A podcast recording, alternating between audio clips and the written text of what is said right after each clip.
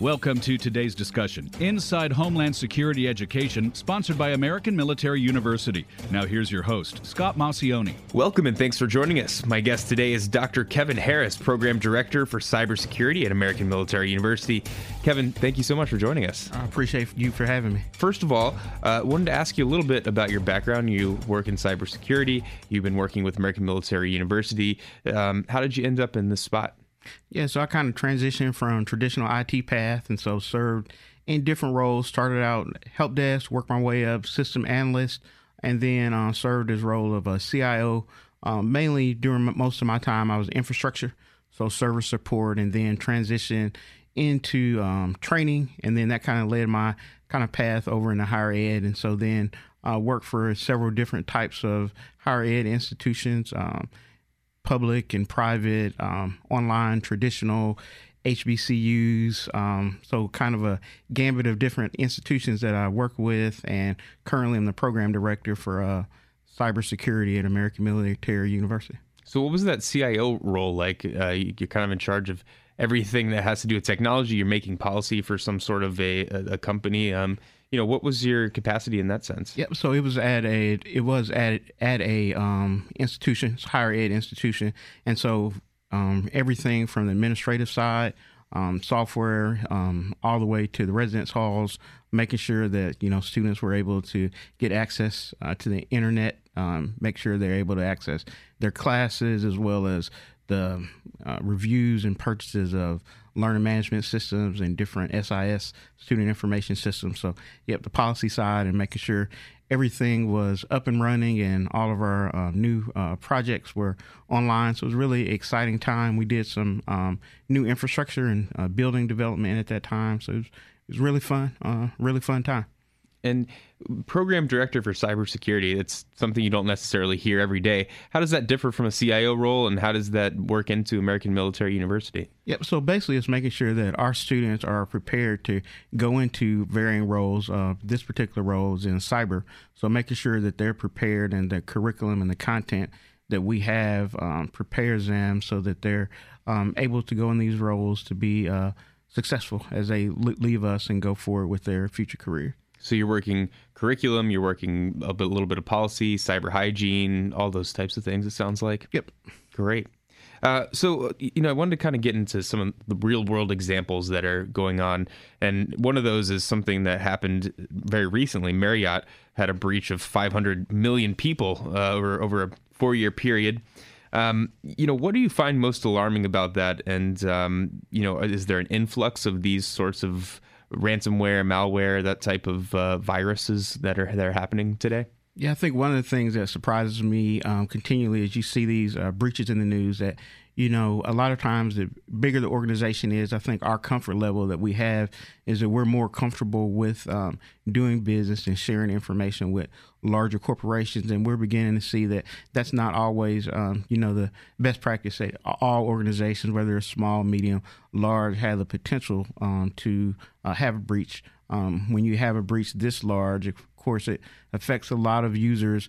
And one of the most alarming thing I think that we see about some of these breaches more recently is the time period um, that yeah. the breaches occur.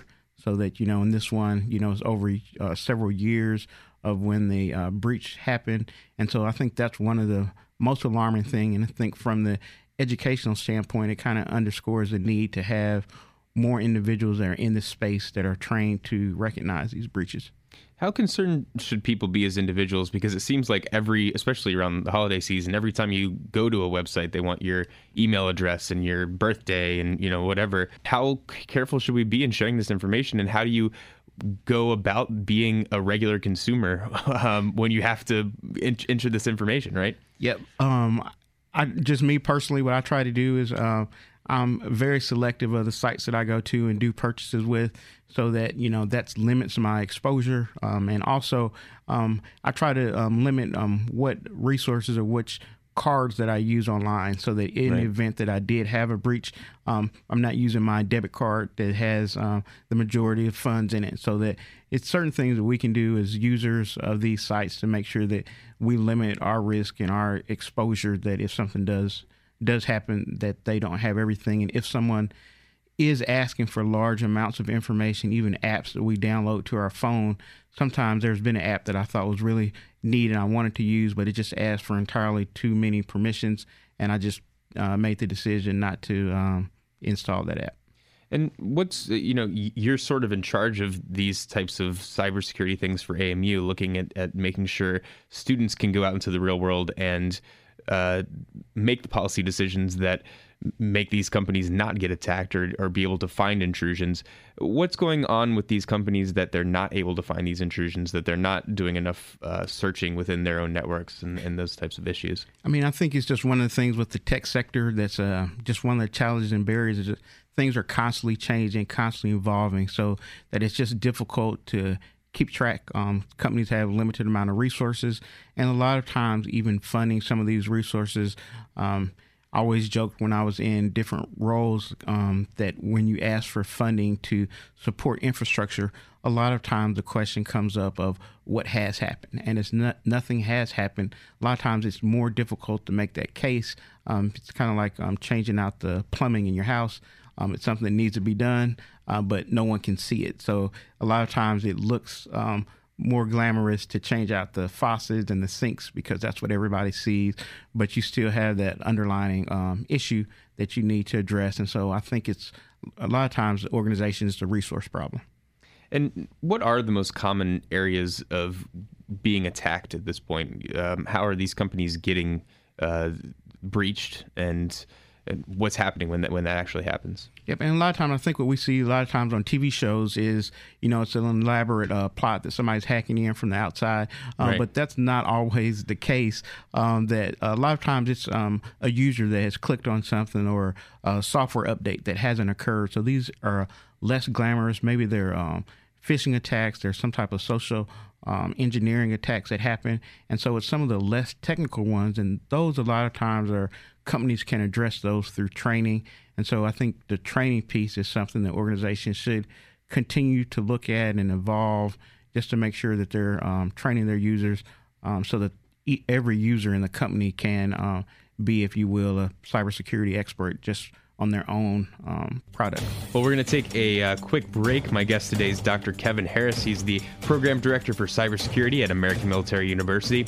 I'm your moderator, Scott Maucione, on the future of cybersecurity, sponsored by American Military University on Federal News Radio, part of Federal News Network.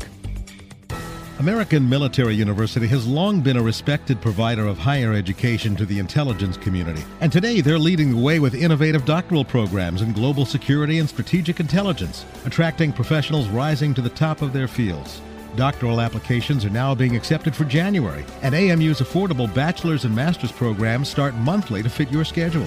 Visit amuonline.com to get started. AMU is part of American Public University System, which is certified to operate by SCHEV. Welcome back to the Future of Cybersecurity, sponsored by American Military University on Federal News Radio, part of Federal News Network. My guest today is Dr. Kevin Harris, Program Director for Cybersecurity at American Military University, and I'm your moderator, Scott Maucione. Kevin, we were just talking about your work uh, and, and some of the cyber intrusions, so I want to kind of pick your brain a little bit about uh, what may be happening in 2019. So, you know, what are some of your predictions for 2019? Where are we going to be seeing uh, things going as, as, far as intrusions, as far as legislation, uh, that the whole gambit? Because cyber touches everything at this point. So we're, we're, we're coming out of the year of that I like to say is ransomware year. Is that um, we had so many of these attacks, the information was held hostage and data's held hostage. I think that's going to continue, but I think we're also going to see, unfortunately, a trend in different areas. Um, whether they're wearable devices, um, implantable devices, which are huge issue in healthcare. You know, we've got conveniences now that our healthcare professionals can monitor patients um, in um, a location at a hospital or facility, but also once that um, patient goes home, they're still able to continually monitor them and in certain cases even make adjustments such as with insulin pumps while that patient's not um, in the hospital. But it also increases the potential for um, another risk to be there that if someone was able to um, breach these devices and uh, raise or lower um, um some of the trends, or not the trends, if they were able to raise or lower some of the monitoring numbers on these devices, that could really be a life or death situation for an individual. So that's going to be something I think we're going to grow to um, have to address in the future. And when we talk about life or death, um, when we talk about cyber breaches, we're going to see this also with autonomous vehicles. As autonomous vehicles become uh, more um, prevalent on the increase, you know, what are going to be some of the potential issues that we see with autonomous vehicles if someone was to, able to gain advantage of an autonomous vehicle or even changing the speed um, that the vehicle recognizes. So I think as we go into 2019 and beyond, these are going to be some of the issues that we're going to see and how it's legislated is going to be different. It's going to be an issue. We're going to have to try to find out um, a middle ground that we want to have this innovation there, but also provide um, consumers and um, organizations alike some protections. Um, we've already seen um, the GDPR um, right. take advantage. Of the GDPR, which has been implemented to provide some of these protections, and then we're starting to see legislation here in the U.S. in different states that are rising not to that level of GDPR, but also it's going to be legislation. And so, is this going to be on state level or um, national level that we're able to address it? So, we're going to see, I think, a lot of those questions answered in the upcoming year. Would you mind going into the GDPR? Because I don't, I don't know that everyone is that familiar with it. I'm, I'm certainly not. So, uh, you know, I understand that it's a, a, certain amount of restrictions on cyber and uh, cybersecurity and, and companies have to provide a certain amount of uh, privacy, right?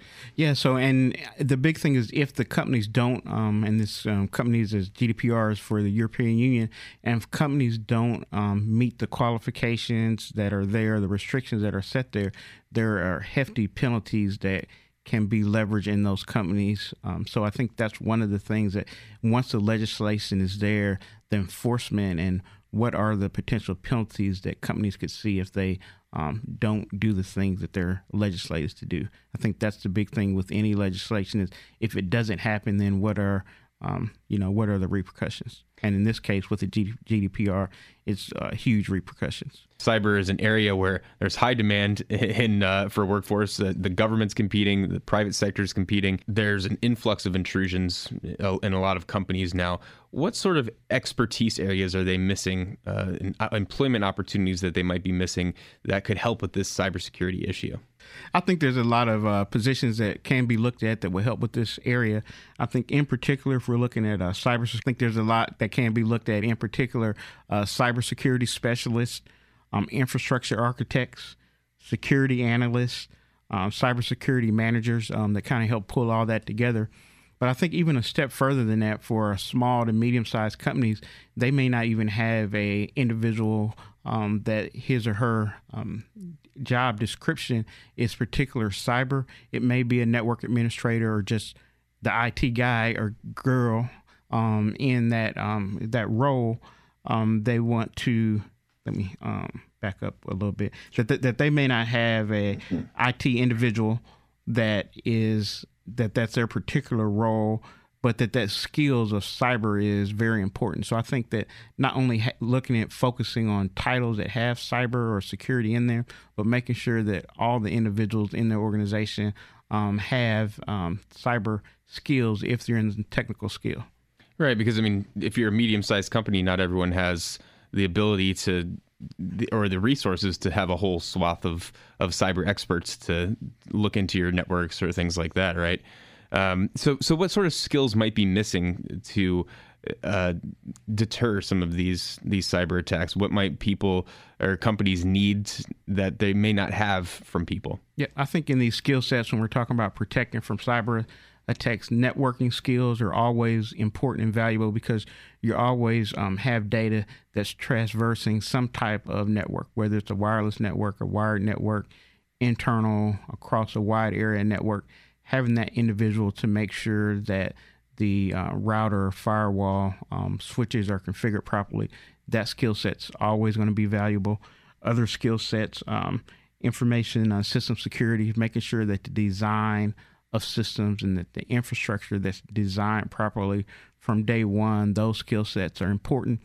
Um, other skills that are sometimes left out are some of the soft skills that it's important to be able to sell um, these new technologies and new ideas to some of the other business functional units. So being able to interact um, on a business level, those skills are important. Uh, project management skills um, are important. In addition to you know your traditional cyber skills of being able to um, detect threats and respond to threats, I think the, someone that has a combination of these skill sets is a great individual. Well, we're going to take one more quick break. My guest today is Dr. Kevin Harris. He's the Program Director for Cybersecurity at American Military University. I'm your moderator, Scott Maucione, on the future of cybersecurity, sponsored by American Military University on Federal News Radio, part of the Federal News Network. Welcome back to the future of cybersecurity, sponsored by American Military University on Federal News Radio, part of Federal News Network. My guest today is Dr. Kevin Harris, the Program Director for Cybersecurity at American Military University, and I'm your moderator, Scott Maucione. So we, we were talking a little bit about the skills gap at this point uh, in in history and um, education. Obviously, something extremely important for that. So would you remind us a little bit of, of what you do and how that fits into the broader education of, of cybersecurity? Yep. So um, what what I do at American Military University is, like you said, I'm the program director for cybersecurity. So I really um, work um, with our faculty members and I work with our um, internal teams to make sure that the curriculum that we offer in the program is uh, flexible, engaging, uh, making sure that the content that in the courses meet the needs that we work to identify with our advisory committee to make sure that it's what our um, what the organizations are needing in the field. So we're constantly looking to make updates, making sure that our faculty have the tools that they need to do, making sure that the faculty has the tools they need to do their job with, making sure that students um, are able to um, be provided a quality product. So going off of that, the obviously these students are getting certificates, they're getting degrees and things. Why are those degrees so important to people that are, want to get into cybersecurity or, or those certificates? Yep, I think one of the uh, most positive things that we can see about a higher education um, degree or degrees and certificates um, that we have, whether they're on the bachelor's level, master's level, is that individuals do not just gain the understanding of the skill set but they also have this uh, theoretical understanding of what's behind it. So they not only know the um, they do why they're doing it, but that they not only know the technical skills, but they also understand why they're doing something. So I think that's important. That if you have somebody that's well rounded that takes that a step further, and they understand not only what their role is in organization, but how that role helps that organization grow. So that's one of the larger values that I think that um, students um, gain from getting a degree is not only the skill set, but also that understanding of how it fits in with the business or the organization that they work with. So, cybersecurity is so new; it, it really spans all of the different departments. So, how do people stay relevant in the jobs that they have now, and how can they stay vigilant also? Yeah, I think with this uh, cyber being so relatively new, the question comes up if I'm in IT already, such as you mentioned, am I still in this um, cyber role? And the question that I would like to, I mean, the answer to that, I would like to say that um, you are. If you've um, been in a traditional role in IT, those roles have been securing information and have been protecting systems um, in a traditional path. So even though the job title may not include cyber, you have other roles that have carried out this function and are continuing to carry out this function. Um, programmers um, designing, developing, maintaining uh, programs um, in a secure manner, um, cyber protections. Um, our network administrators and system administrators are working to protect um, both data at rest and data in motion um, for organizations. And so they're protecting these digital assets that organizations have. So that's important uh, protection. database administrators making sure that that data at rest it is protected. The access, um, the integrity of the databases um, are at the highest level. So those positions again um, are uh, cyber protectors. Um, if you're looking at whether it, um, physical security, um, and physical security in some organizations also report through the CIO. So that's actually protecting whether it's access to um, a building, access to a campus or facilities. Um, all of those roles are protecting information, access to the server room. So whether they're your cameras or your biometrics, all those fall under uh, physical protection. So um, you know, those are cyber protectors as well. Um, the physical um, protections there also may include some analysis that we might see some law enforcement agencies um, look at. Um, digital forensics is an area of if a breach happens of identifying information that's there. Sometimes um, that's an additional role that has been there. Um, infrastructure, infrastructure design, infrastructure architects. Those are all cyber protections, protecting the digital assets that an organization has. So I think that you know a lot of times it's easy to say that hey, a job requires cyber to be a protector, but that's not the case. There's a lot of other um, avenues that we can go into that uh, protect digital assets and protect the organization's uh, vital infrastructure just as much as those job titles that do have cyber. So I just want to make sure that that's included as well. And and you've been in the cyber realm for a number of years now. How have you seen your role change to include these these people and to uh, sort of adapt as well? Yep, I've always joked. There was a colleague of mine that I work with um, when I first started in IT, and he used to have this quote. He'd say, "Let's do it in the name of science," yeah. and so that was his way of trying to say, "Let's try to be innovative. Let's try out um, a new software package," and that was great then. Um, at this point, you know, you really have to tamper that. Let's do it, as he would say, um, in the name of science. For even from the very initial idea of a new system or a new program, has to be developed with security in mind. So mm-hmm. I think that's one of the big differences. As I kind of progressed through my past and went on to be an IT director, you know, those those questions would a lot of times that would be um, you know questions that I would bring up. You know, of what is this going to do to protect our assets? What's the risk that we're looking at? And it almost, um, you know, you look at yourself as going from um, looking at how to implement some of these new technologies and then role of CIO. That was probably the question that I brought up the most because I always joked I didn't want to be on the front page of the newspaper in the morning. Um, but to say, what is our risk of changing systems? What's our risk from staying with this? Um, system. Um, and so those are the questions that I think have changed over time in IT. And now we're in the cyber world where um, cyber is our buzzword. But I think overall, it's not only can we provide service, but also how can we provide the service um, in a way that all the assets are protected. So I think that that's probably the evolution that has happened is um, providing service in a secure manner. And I think this is continues into this role now with uh, a program director is looking at how we can prepare students to not only deliver um, services across uh, a network or uh, technology infrastructure that we that is designed in the organization, but how can they do it in a secure manner? So I think that's kind of some of the transition that's happening. All right, it's a part of life now. Kevin Harris, thank you so much for joining us today. All right, thank you very much. I really appreciate it. Dr. Kevin Harris is the program director for cybersecurity at American Military University. I'm your moderator, Scott Maucione, and you're listening to Federal News Radio, part of the Federal News Network. For more on this discussion, visit federalnewsnetwork.com and search Academic Insights. Listen to the entire discussion of Inside Homeland Security Education, sponsored by American Military University. Go to Federal News Network, search AMU.